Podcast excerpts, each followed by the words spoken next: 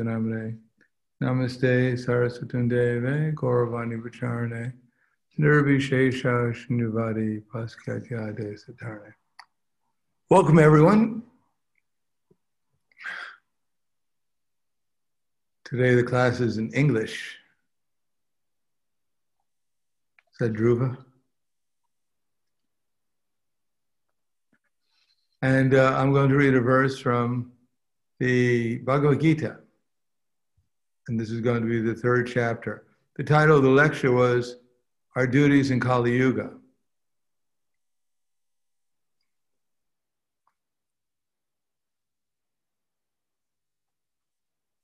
So, for those who want to look on, this is Bhagavad Gita, chapter 3, text number 39.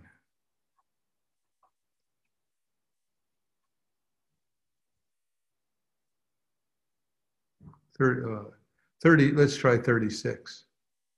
36. Hare Krishna Maharaj. Hare Krishna. So I'll read the verse, uh, the verse, and, the, and, then we'll read a little bit the the purport. We'll read the purport.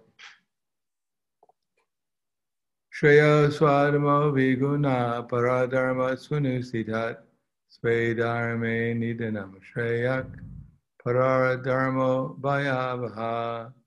It is far better to discharge one's prescribed duties, even though faulty, than another's duties perfectly.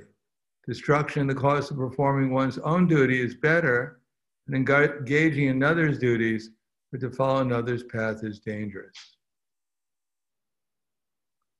So Srila Prabhupada's purport.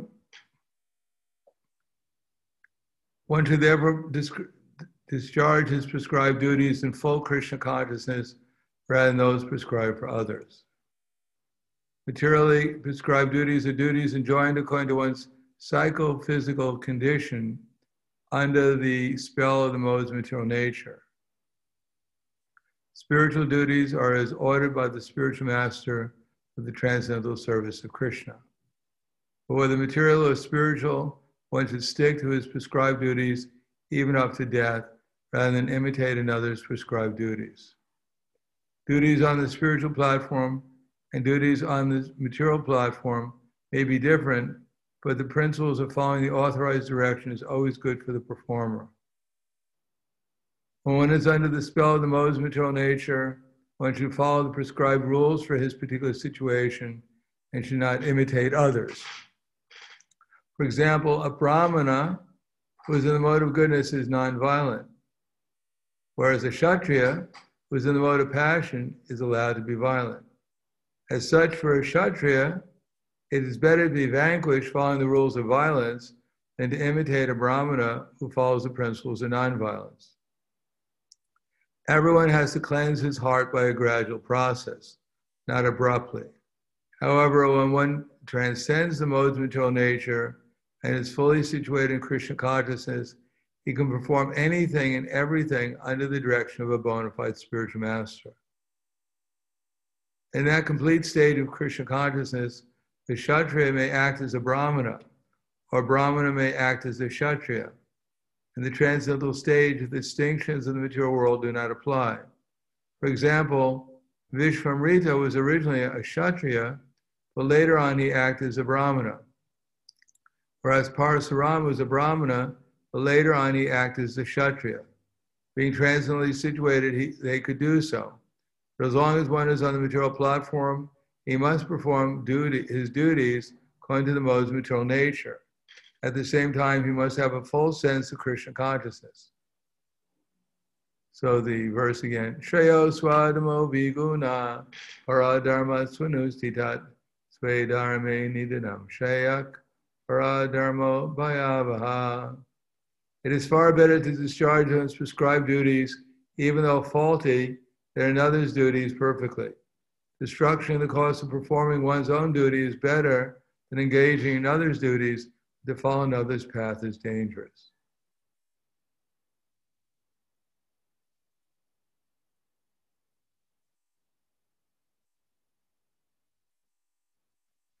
Namo Vishnu Krishna Prasthaya Bhutaya Bhaktivedanta Swami Namaste Saraswatundeve Gauravani Pacharne Nirvishesha Srinivadi Paskadyade Satarne. There is a system called Varnashram, and that system is to engage our physical bodies according to our psychophysical nature. There's another system called devotional service, which will also engage our body and mind and intelligence, but according to the instructions Krishna coming from the disciple succession. Now, the difference is our false ego. When under the spell of the false ego, then they have to perform duties according to their psychophysical nature. Now, of course, we can understand that in Kali Yuga, which we happen to be, if we ask people to perform duties according to their psychophysical nature, we'll find out they have no idea what their psychophysical nature is. Or, as it says in the, well, it says in the scriptures, that Kalo Sudra Sambhava, that everyone was born Shudra. Jayate Jamana Shudra, that by birth everyone is, is born a Shudra. Shudra means one who identifies or misidentifies themselves with their gross and subtle material bodies. And therefore, they're always they have a tendency towards lamentation. And samskara bhavat dvija. But by a little bit of good association, one may have an insight that there's something beyond the material body. And then Veda, Panta, Bhavat, Vipra, then one can study the Vedas. And Brahmana Jatiti Brahmana. And then one can understand that I am Brahman. I am a spiritual soul. So duties on the spiritual platform begin with understanding that I'm a spiritual soul. Now, we may not realize it completely, but by performing duties on that level of consciousness, then one will gradually come to that realization. But at least theoretically, one has to understand one's identity as dasa dasa anudasa, that the servant of the servant of the servant of Krishna. A devotional service, as Krishna says in the Bhagavad Gita, begins at the time of liberation. Or if we're actually performing devotional service, we should do it in the spirit that I'm a spiritual being and that I'm the servant of the servant of the servant of Krishna. We may not always feel that way. We may not only not always see that way. We may not only we may not always understand that, but at least there has to be some part of our life where that's put into practice. So that's generally called sadhana bhakti, and then sadhana bhakti prepares us so that when we do our activities, either for spreading Krishna consciousness or for maintenance of our family or whatever, then there's a sense of Krishna consciousness to what we're doing. It's not that we have one life in the temple and then we have a completely different life outside the temple. Now, maybe, hopefully, it's easier to practice Krishna consciousness when we're performing sadhana bhakti. In other words, that's why we have sadhana bhakti. Chanting Hare Krishna is best done in a nice, clean room in one's house or in a temple surrounded by pictures of Krishna. So even if our eyes wander, they wander to Krishna. Even if our minds are not completely fixed, then at least if we see others doing the same thing we're doing, then we come back to realize, to remember what we're supposed to be doing. So in this age, especially the method we've heard and we all know is the chanting of the holy names of Krishna. But the chanting of the holy names takes some not only knowledge, it takes perspective, it takes conviction, it takes skill, and it takes character in order to perfect the chanting of the holy names. So knowledge means that we're hearing so many different things. We're hearing so many different things from the scripture. Like we're hearing about Krishna. Now, just by hearing about Krishna, knowledge about Krishna doesn't mean that necessarily we're going to understand things properly, which is perspective. For instance, one may read the Krishna book and believe, after hearing the Krishna book, that Krishna is a thief. If someone asks you just by simply reading Krishna book and you didn't know anything else, who is Krishna? Oh, he's the person he likes to steal. He was born in a prison because his parents were criminals. Somehow or another, he escaped. And after escaping the prison, he went to Vrindavan. And practically everyone who came to visit him, he killed because of this criminal propensity he had, including some, some nurse came to give him some milk and he killed her too. Then, when he grew up after a life of crime, he started, he organized his own mafia in Vrindavan every day they went out and stole things. Especially the only thing that the inhabitants of Vrindavan had were milk products. And so that's what he got his hands on and stole. And he even got some monkeys to join his mafia. So later on, when he got a little older, he started to chase after the girls. And when he chased after them, he, ra- he fled the, the village. And then he expanded his criminal activities when he went to Mathura, he killed his uncle. He had his brother kill his other uncles. And, and then anyone who came to visit him, he continued his life of slaughtering them. Then things got so difficult for him, he fled into the ocean and only came out of the ocean to go and steal women from other, from other palaces. So, in this way, Krishna continued his life of crime and his wicked ways. So, indeed, people, if they don't have a hearing from a perspective, just by reading something, they can get the wrong perspective.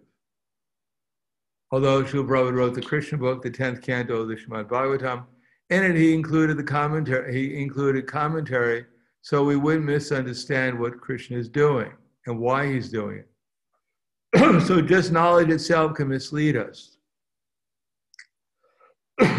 knowledge is just knowing something. But to perspective means to see things from a point of view, ultimately from Krishna's point of view. To know how everything is put together, how everything is integrated, and what the priorities are. What's the most what's the most significant things in that amongst the different how things are are existing in this world, what are the most important things and how everything is interrelated, ultimately in Krishna consciousness. By perspective alone, that will not be sufficient, although perspective is certainly better than simply knowledge. Because by simply knowledge, we can be misled into using that knowledge simply for fruitive activities and mental speculation. And therefore, Prabhupada said, blind following and absurd inquiries are condemned. One should not only hear submissively, but one should get a clear understanding through submission, service, and inquiries. So the next thing is perspective, clear understanding. But there are different levels of perspe- perspective, uh, perspect- uh, perspection to see things in the right perspective. Uh, one has to develop that to the platform of becoming convinced. That is, when one apply, apply, uh, applies both knowledge and perspective in skills, in developing skills. So, what are those skills? Ultimately, as Krishna says in Bhagavad Gita, the skill is the how to become expert at devotional service. And devotional service has four levels of practicing expertise. One of them is to how to love Krishna. What does it mean to love Krishna? Who is Krishna and what does he want us to do? Love of Krishna means service to Krishna. So, in order to love Krishna, we have to get to know Krishna. But in order to get to know Krishna, but in order to get to know Krishna, we have to know what Krishna wants us to do. because we can't perceive Krishna immediately with our blunt senses.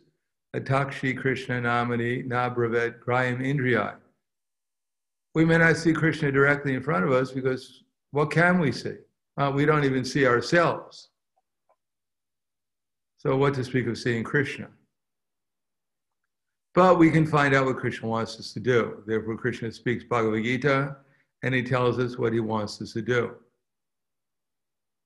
Now, he says two things. We have prescribed duties, but as I said, we don't have very easily to figure out what our prescribed duties are because, at best, our modes of nature are quite mixed. Most of us are not pure Brahmins who can light fires by mantra, nor are we Kshatriyas who can rule over a kingdom. We can hardly keep our room in order nor are we Vaishyas who are going to go out and protect thousands of cows. We don't even know how to milk a cow. We probably never, hardly ever see a cow. And nor we're not even, we're just struggling to become bona fide Shudras and become submissive to instructions. In any case, we do have propensities, and those propensities can be utilized because there are those, especially who come to the Krishna consciousness movement, are generally higher in the modes of nature than ordinary people. In the Bhagavad Gita, Krishna says, Yesham antikatam papam, jananam punya karmanam, vamo nirmuktva, bhajante mam vrataha. Uh, that those who are actually able to practice devotional service to some degree or another, they must have been freed from their past sinful activities. And they must have been, they must be performing pious activities. And therefore become free from the dualities of delusion, at least to some extent, and therefore, at least to some extent, be able to engage themselves in Krishna's service with determination. Now, by the practice of devotional service, we can gain more and more determination. In other words, by association with Krishna, by coming to the platform of associating with Krishna, becoming more Krishna conscious through the, the process of devotional service, then gradually our sinful activities will diminish, our pious activities will increase, and gradually we'll become more and more determined in Krishna consciousness. Now, in order to engage our propensities as they develop or as, as they have developed, uh, Srila Prabhupada has given us the Sankirtan movement. So those who have sufficient brain, those who are sufficiently intelligent, and although we may not be fully intelligent, we may not understand exactly our, who our, what our spiritual identity is. We may not be that much aware of Krishna all the time. We may not be that much disciplined in our habits and our daily habits, but we have at least enough intelligence to understand that the process of chanting Hare Krishna, the process of deity worship, the process of, of hearing the scriptures, the process of serving the devotees, and the process of making the atmosphere spiritual or living in a spiritual atmosphere are beneficial for our spiritual development. So, in the meantime, for those who are interested or have a, a, an opportunity to engage in chanting the holy names and who want to make progress towards conviction, then we should utilize our present skills, our present knowledge, our pre- present perception, present convictions, and utilize them in Krishna service. So, for those who are actually more convinced than others, and have more knowledge and perspective on Krishna consciousness, generally speaking, they can explain Krishna consciousness to others. Therefore, we have classes, we have programs where people can hear about Krishna. Our, our whole idea is telling people to hear about Krishna is so that eventually, if they hear enough, they can gain a perspective and see their lives, other people's lives, and other things around them in relation to Krishna. And therefore, when they hear about things, especially when they hear about disturbing things, they won't become disturbed. Like, for instance, We can look at the present coronavirus pandemic or whatever it may be as very disturbing. And indeed, for many people, for most people, it will be disturb, disturbing because they have little perspective. First of all, they don't know that they're not their body. They don't know what they're after leaving the body, what's going to happen to them. They don't know why people are suffering from any kind of different miseries in material existence. They don't know how to improve their lives to make it better in spite of the fact that we have a limitation. In other words, we can't avoid our present sociological uh, constrictions that are placed upon us. Because we're not the controllers of this universe, but we happen to be part of the present circumstances. Still, we can understand that whatever happens in the external world, for better or worse, still our job is to cultivate Krishna consciousness. And that does not have to be impeded by external circumstances. Whether there is this problem or that problem, there is always a problem, but we can chant Hare Krishna. We can still hear the, the scripture we can still worship deities, even if we only had a picture or we only had a picture of the deity in our heart. We can still worship Krishna in, the form, in this form. We can still serve the devotees somehow or another. Even if we're a family member, we can sit down morning and evening with our children and our other family members and chant Hare Krishna together as much as possible. Even if we have to do it alone, at least if we have a dog or a goldfish, they'll also hear. They're also part of the family.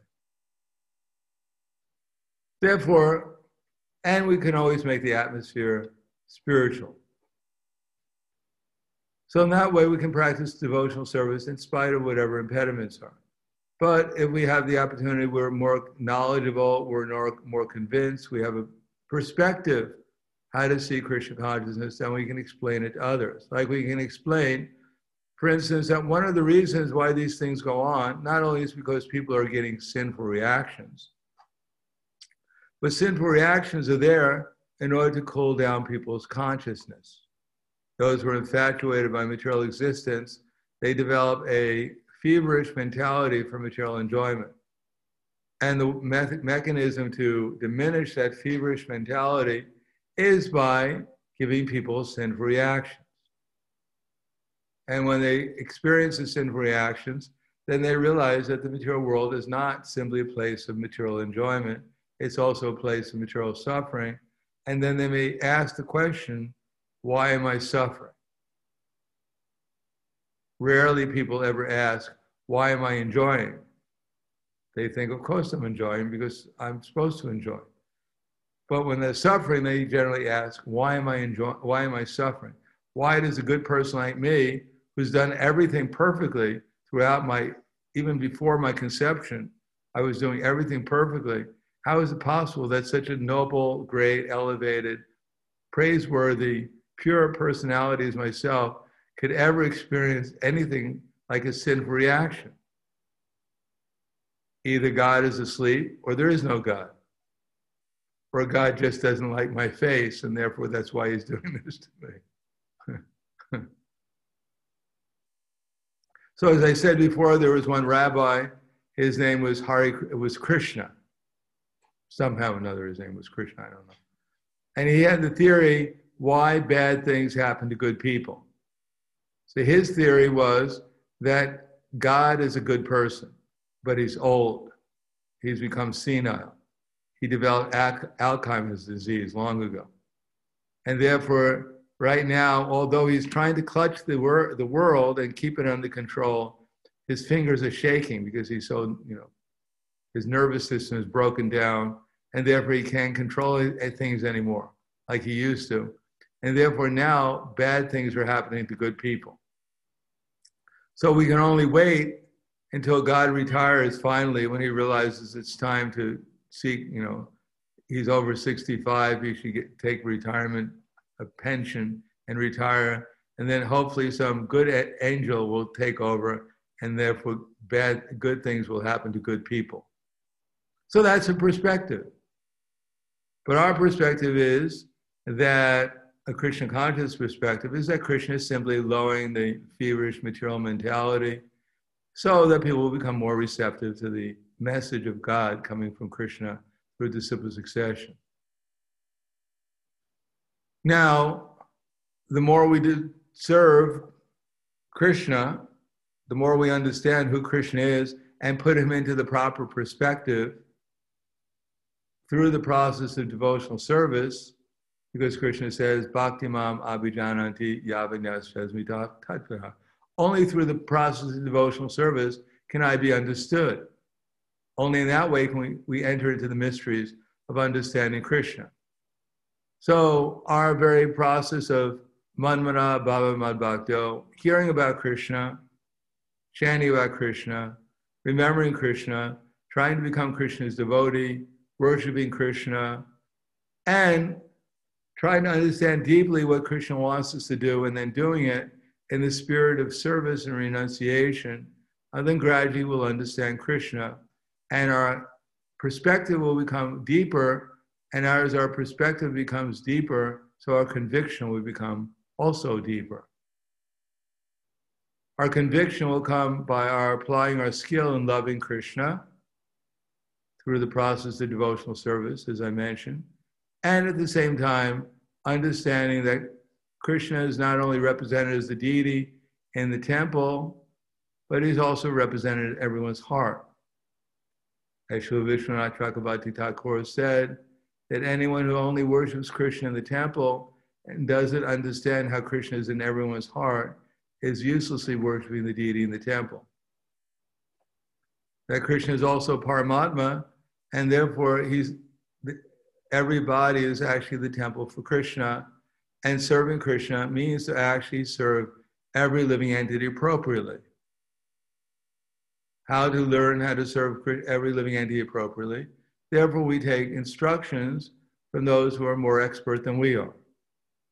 Someone may not be on the absolute platform of perfection in relationships in service and cooperation in that service or but at least if they're better than we are if we take example from them and we take instruction from them how to come to their platform of understanding then we make progress gradually become more and more expert skillful in our relationship with others especially with the devotees especially with Krishna, especially with the innocent people, and even with the non devotees.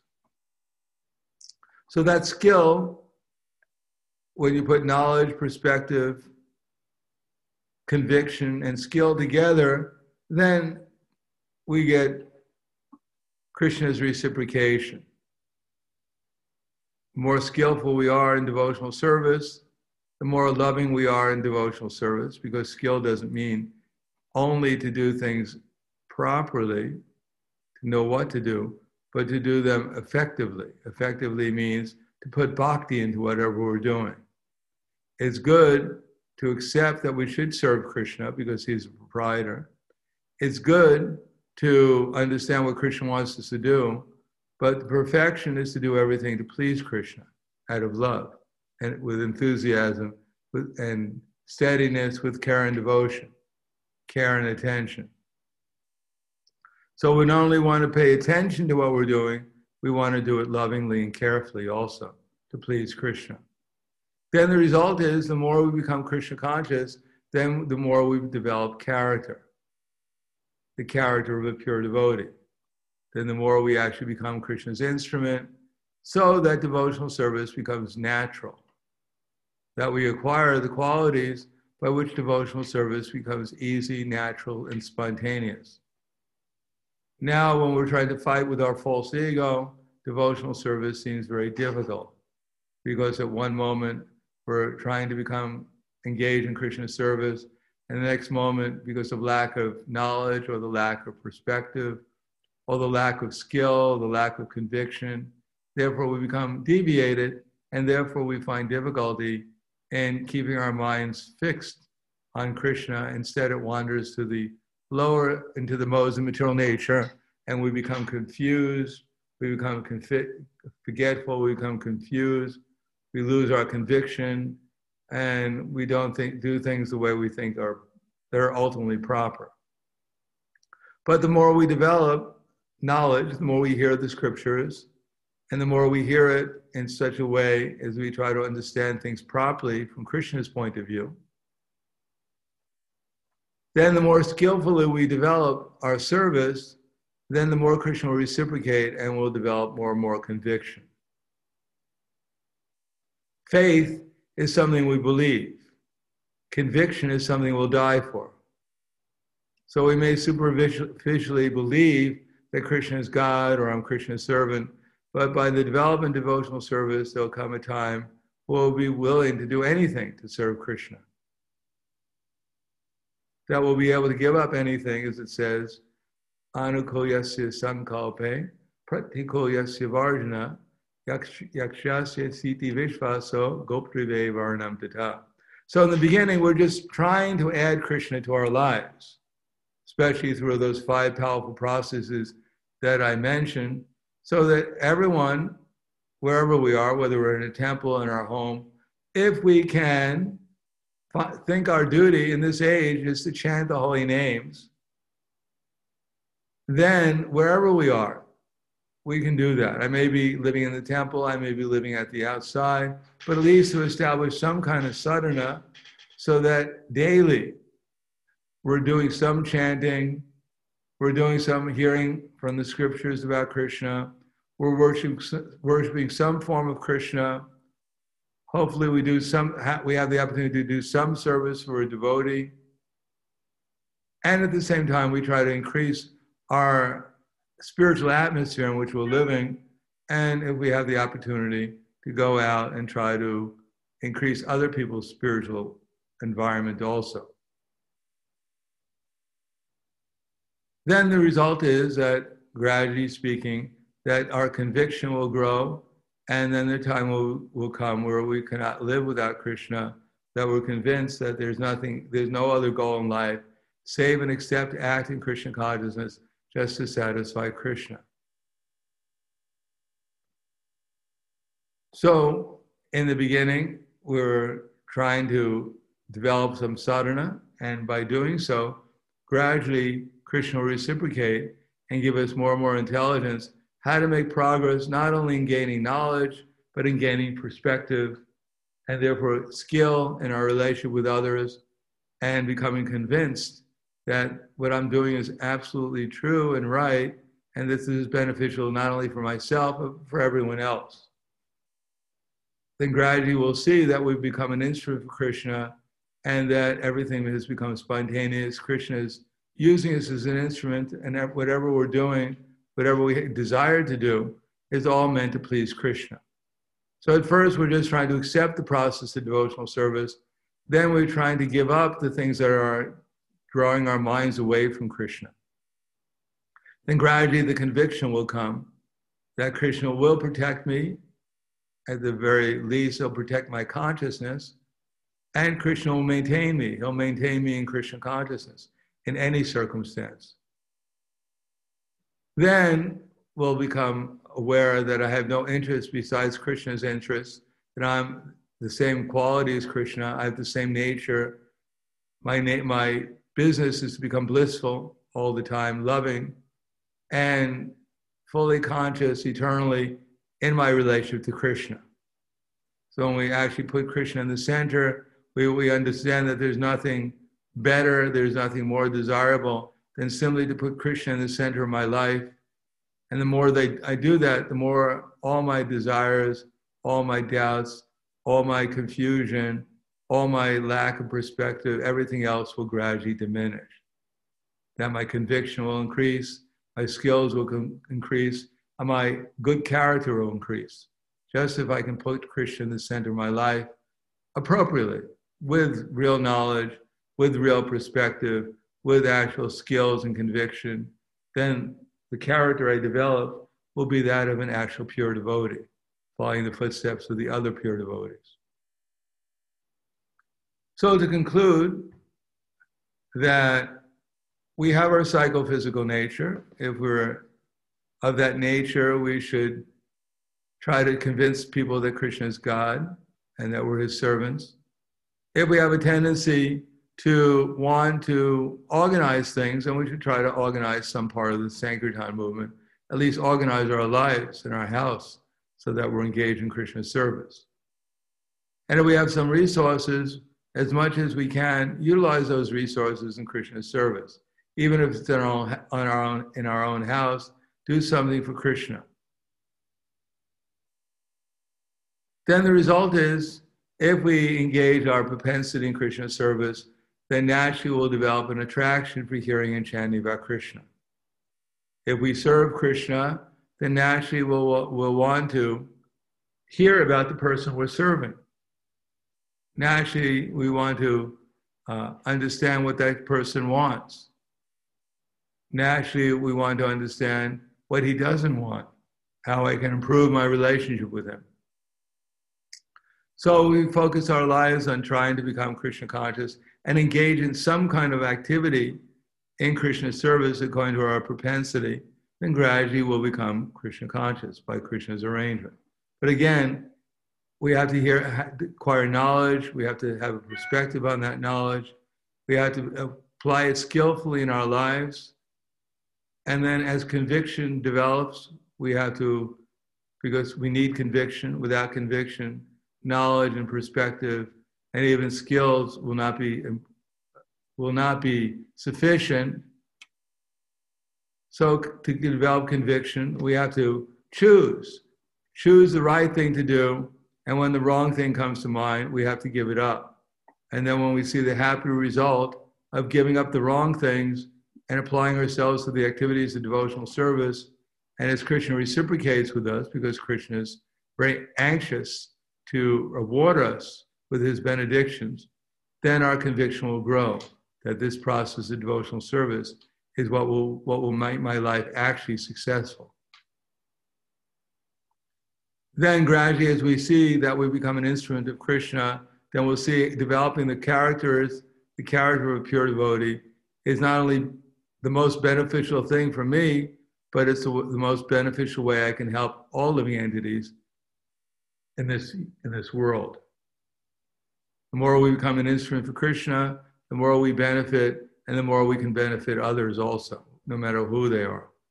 The more Krishna will give us intelligence how to actually help people spiritually, and by helping people spiritually, then automatically, as their sinful activities diminish, therefore their suffering will diminish also. And as it says in the Bhagavad Gita, Krishna will also supply for those who are devotees. He carries what they lack and, and maintains what they have.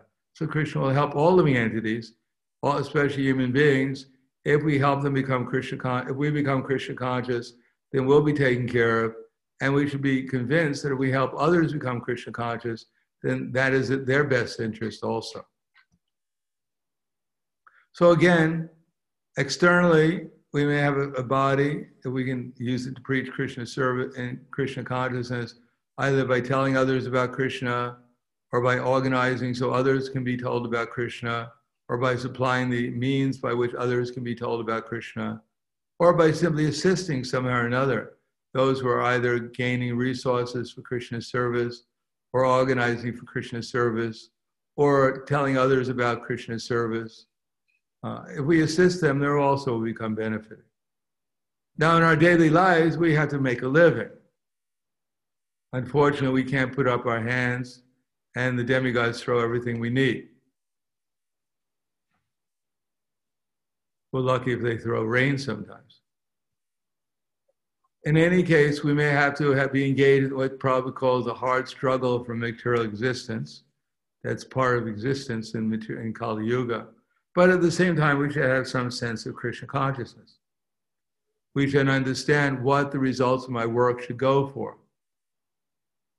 If the results of my work are going so that I can maintain myself and my family, whatever, so we can engage in devotional service, that's also devotional service. And if the results are going so that some of it can be engaged in the spreading of Krishna consciousness to others, then that's certainly devotional service. So we shouldn't be sorry that we have to engage in the struggle for material existence, for maintenance at least. But at the same time, we shouldn't become anxious to overly increase our material existence. That we need a bigger house, we need bigger car, we need a bigger, better wife or whatever, better husband, we need a bigger dog. We shouldn't get caught up in trying to increase our material existence. We should try to be satisfied with what comes of its own accord, and at the same time, try to engage as much as possible in the activities of hearing and chanting while we're engaged in our, in our everyday normal maintenance in this material existence. Then the result is that gradually we'll make progress, and as we become more and more conscious of Krishna, our lives, our spiritual lives will awaken because our spiritual life is our life, and therefore we'll understand the reason why things are going on, and we'll be able to fit in perfectly into the situation with full conviction, with full skill, with perfect character, with full knowledge and perspective. And therefore, our lives will become productive and we'll be able to help people, most other people, effectively how to make their lives productive in spiritual life also. So I'll stop there for now. Any comments or questions?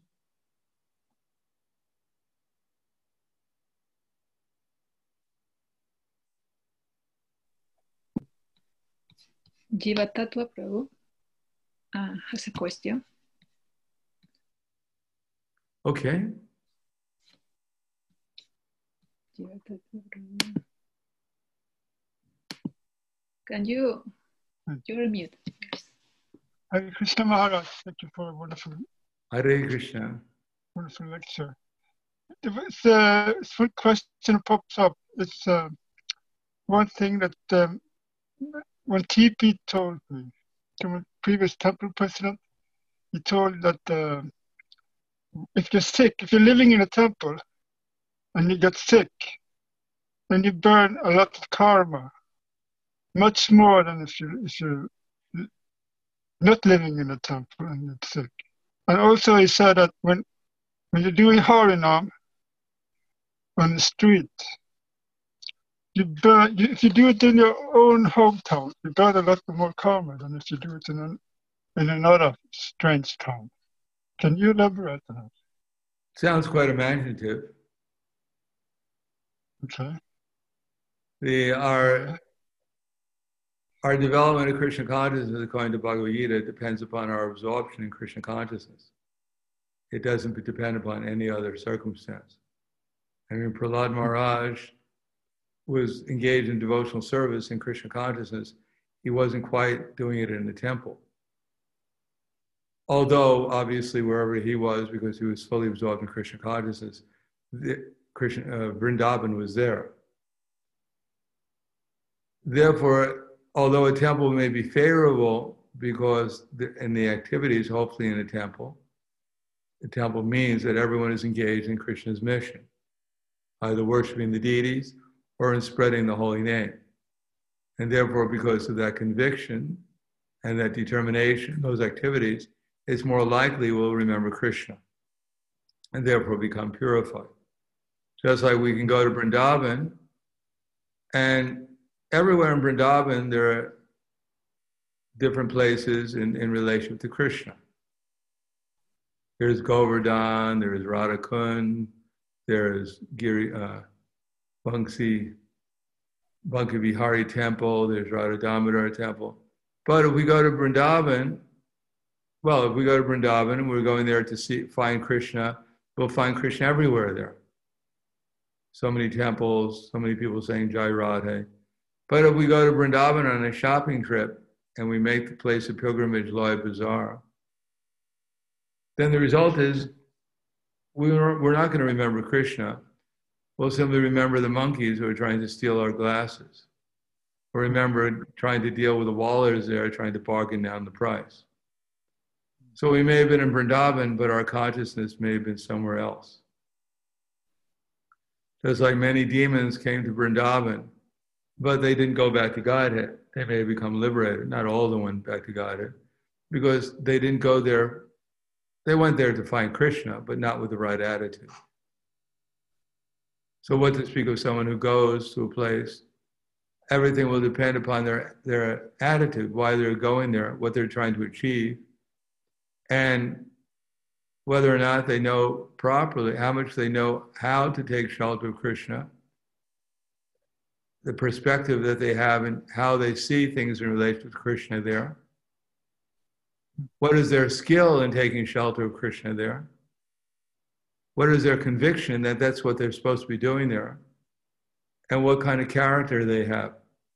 So that in spite of impediments or obstacles or other things that may be disappointing, they, they still keep on, keep on with their conviction and determination to go forward in any circumstance to become Krishna conscious. So such and such an attitude may be helped by being in a temple, but it's not the only factor. It's certainly not the deciding factor. Yes, yes, yes. Must be what he meant. uh, So. What's that? Must be what uh, the TP meant. Yeah, that's that was what he meant when it's when he said this. Must be. I didn't quite understand that. No, yeah, that I, I think yeah, that's that I, I agree. I agree. Okay. Thank you. Anything else? Hare Krishna Guru Maharaj. Uh, Alexander Prabhu has a question. Okay. Hare Krishna Maharaj, uh, thank you for your lecture. I have a question regarding to uh, today's Ekadashi. Is um, um, observing Ekadashi um, also service to Krishna since I'm not observing according to narration of Ekadashi. I'm doing uh, the uh, uh, according to my capacities. Well, Prabhupada said there are many people. Of course, I don't think Ekadasi is everywhere. Probably in, in Peru, it's not a In Dallas, it's probably not Ekadasi. Hmm. Kamachandra is it Ekadasi now? And in, in, it was probably yesterday. Ah, Let's see, who, uh, Mahamandri, cuando es Ekadasi en, en Peru? Mahamandri, ¿puedes escucharme? I think such is today, Guru Maharaj, in What's Peru. that? It's today. It's today. día, I hoy día. Yes. Hoy día, In. America, it's- it's today. Yes. Today, Peru, today. Oh, it's today. Okay. In Russia? Today. Okay, so everywhere it's today. But Prabhupada said one time that many people in the hospital, probably today, if there are many people in the hospital, they're, they may be fasting also. But it doesn't mean because they're fasting, they're observing Ekadasi. So Ekadasi means, for us especially, it means to go through some austerity, such as not eating grains or beans on Ekadasi, and at the same time try to absorb the mind more in Krishna. Because by lowering the material necessities, then we try to increase our activities in Krishna service. That's the important thing about Ekadasi. It's an opportunity to absorb the mind more in Krishna and practice. So we have certain days that are called festival days. And on those festival days, we should make some special effort to become more Krishna conscious. That's all. Now, there are certain rules and regulations laid down, but most of them we just kind of adopt. For instance, exactly what grains are, exactly what beans are, exactly what other things are is sometimes unclear, but we follow some standard at least. Uh, grains are generally heavier, and therefore they take the conscious, it takes longer to digest, more energy, and that may distract us from meditating more deeply upon Krishna. Anything else? Hare Krishna Guru Maharaj. Tirthapada Prabhu has a question. Okay.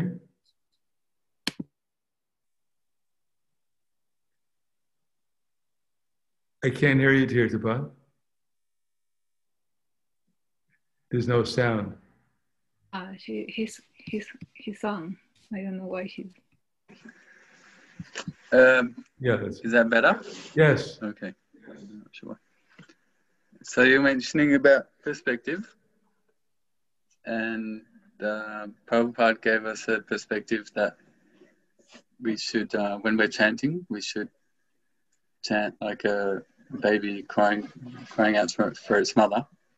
I was wondering, um, the baby would normally be calling out out of distress rather than devotion. Well, I don't know. The, the, the baby feels separation from the mother. If there's a feeling of love there, already. that was the important thing there.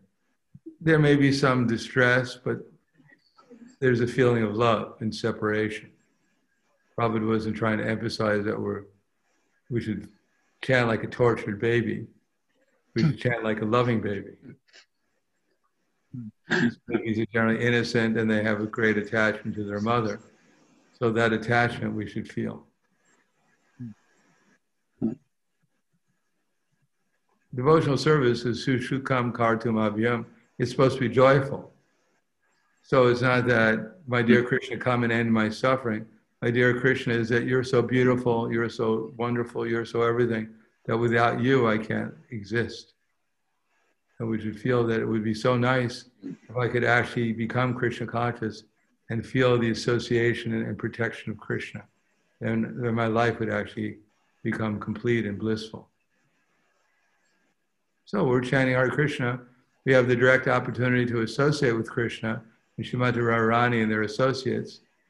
If we can just chant in such a way as we have the proper knowledge of how to chant, we have the perspective of what we're trying to achieve, we have the skill of how to chant and simply listen and chant feelingly. We have the conviction that there's nothing else I should be doing. This is perfect. This is the most important thing in my life. And then we develop the character by which our chanting becomes better and better and better. That our daily life is such that we're prepared when we're chanting Hare Krishna during our sadhana get the maximum benefit from it. We've heard about Krishna during the day. We related to others in terms of Krishna consciousness. We've lived our, our life in Krishna consciousness for the other part of the day. And now we have an opportunity to concentrate on calling for Krishna in a loving way. And then because because during the day we had the proper conviction, we had the proper knowledge, we had the proper perspective, proper character, and therefore the chanting has become much more effective. So it's not that we have some separate life we sit down in sadhana and we chant, and then for the rest of the day, we're a rascal. You know, we come to the temple or we're doing our sadhana and there's a big halo around our head. Then as we stop, two little horns creeping up. Mm-hmm. Now I feel more natural, begin, begin my normal life again.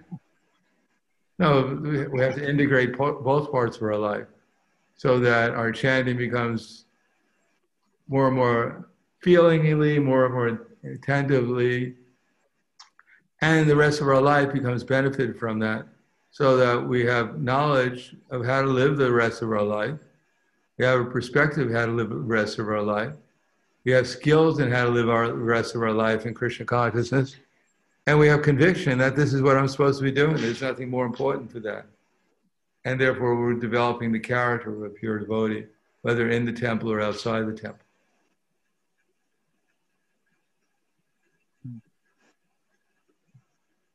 Thank you, Gurudev.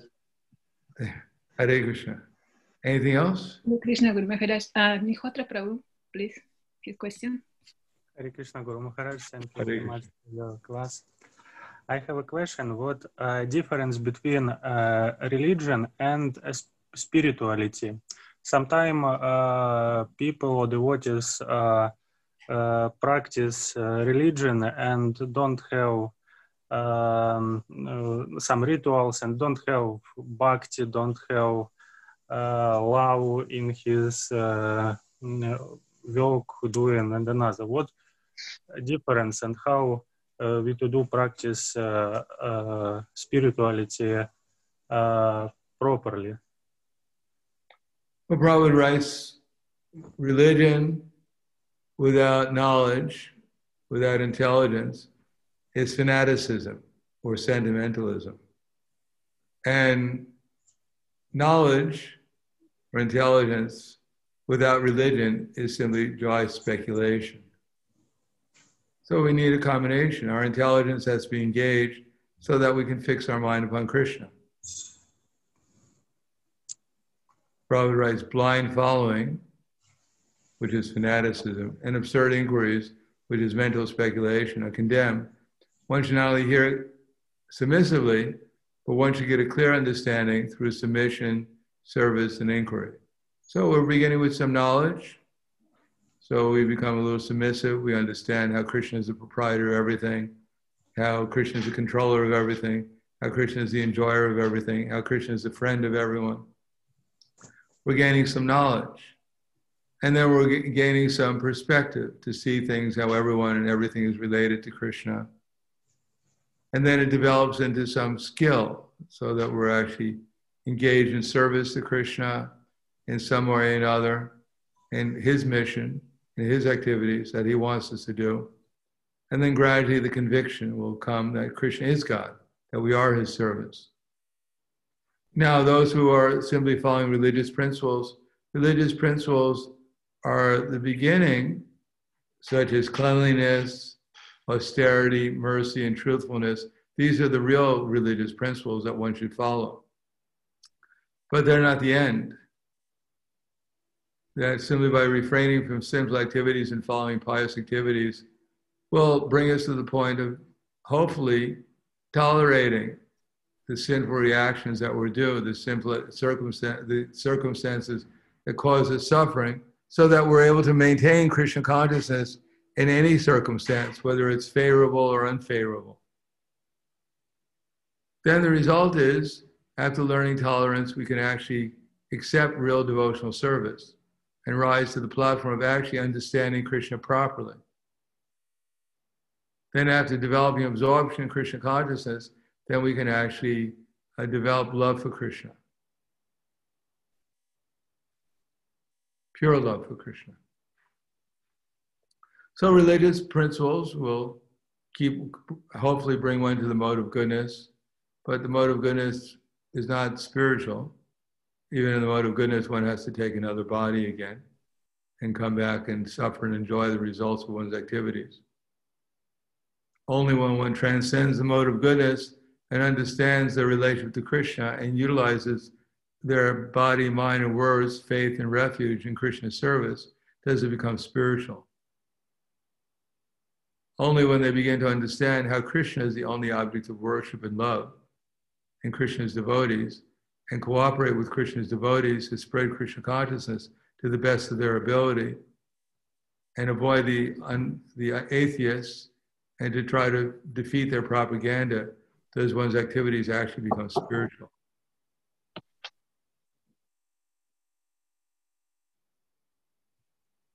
So ultimately, to summarize it, spiritual means to remember Krishna and to serve Krishna as he wants us to serve him. Otherwise, if we're not remembering Krishna, we're not engaged in some service according to his authorization by his rep- through his representatives, then what we're doing may be pious. But we're trying to keep clean, we're austere, we're merciful, and we're truthful, but it's material. Although it certainly will elevate us and help to, hopefully to elevate us to the point that we'll be able to understand the importance of devotional service. Uh, devotional service alone will liberate us from the material conceptions of life.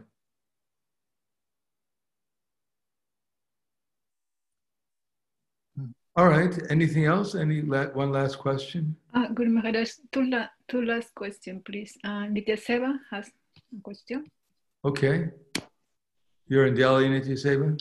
Hare Krishna, Guru. Are you in Delhi? Yeah. New Delhi? Okay. Yeah, can you hear me? Yes.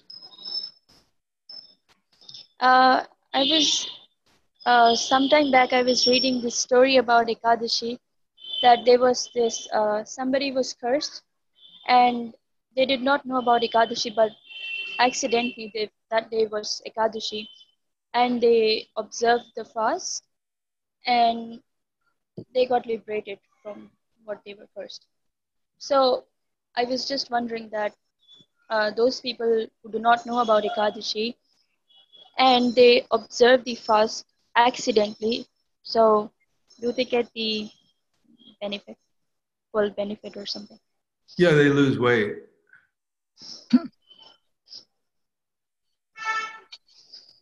These books, like that Ekadasi book, are really not meant for us. That's Karma Kanda. These stories about Ekadasi are, are there because people, they won't even, you know, they're eating five times a day. They can't even imagine, you know, fasting for them means to eat four times a day. So therefore, there has to be some encouragement for them to actually do some austerity. Otherwise, they won't do any austerity. So there's always some benediction offered. Otherwise, they won't follow anything. But we shouldn't think, you know, I just ran over three Brahmins on the street. I better fast today. I better follow the Ekadasi. And then if I run over another Brahmin, it's not going to really make such a difference.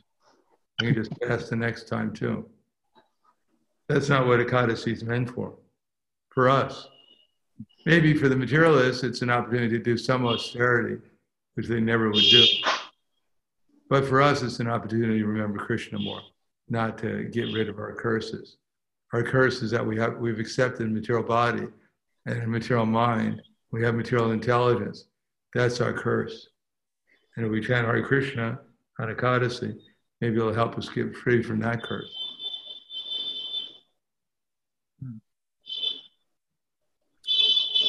Okay, nice seeing you all. Seeing some of you, Excuse at me. least seeing your names.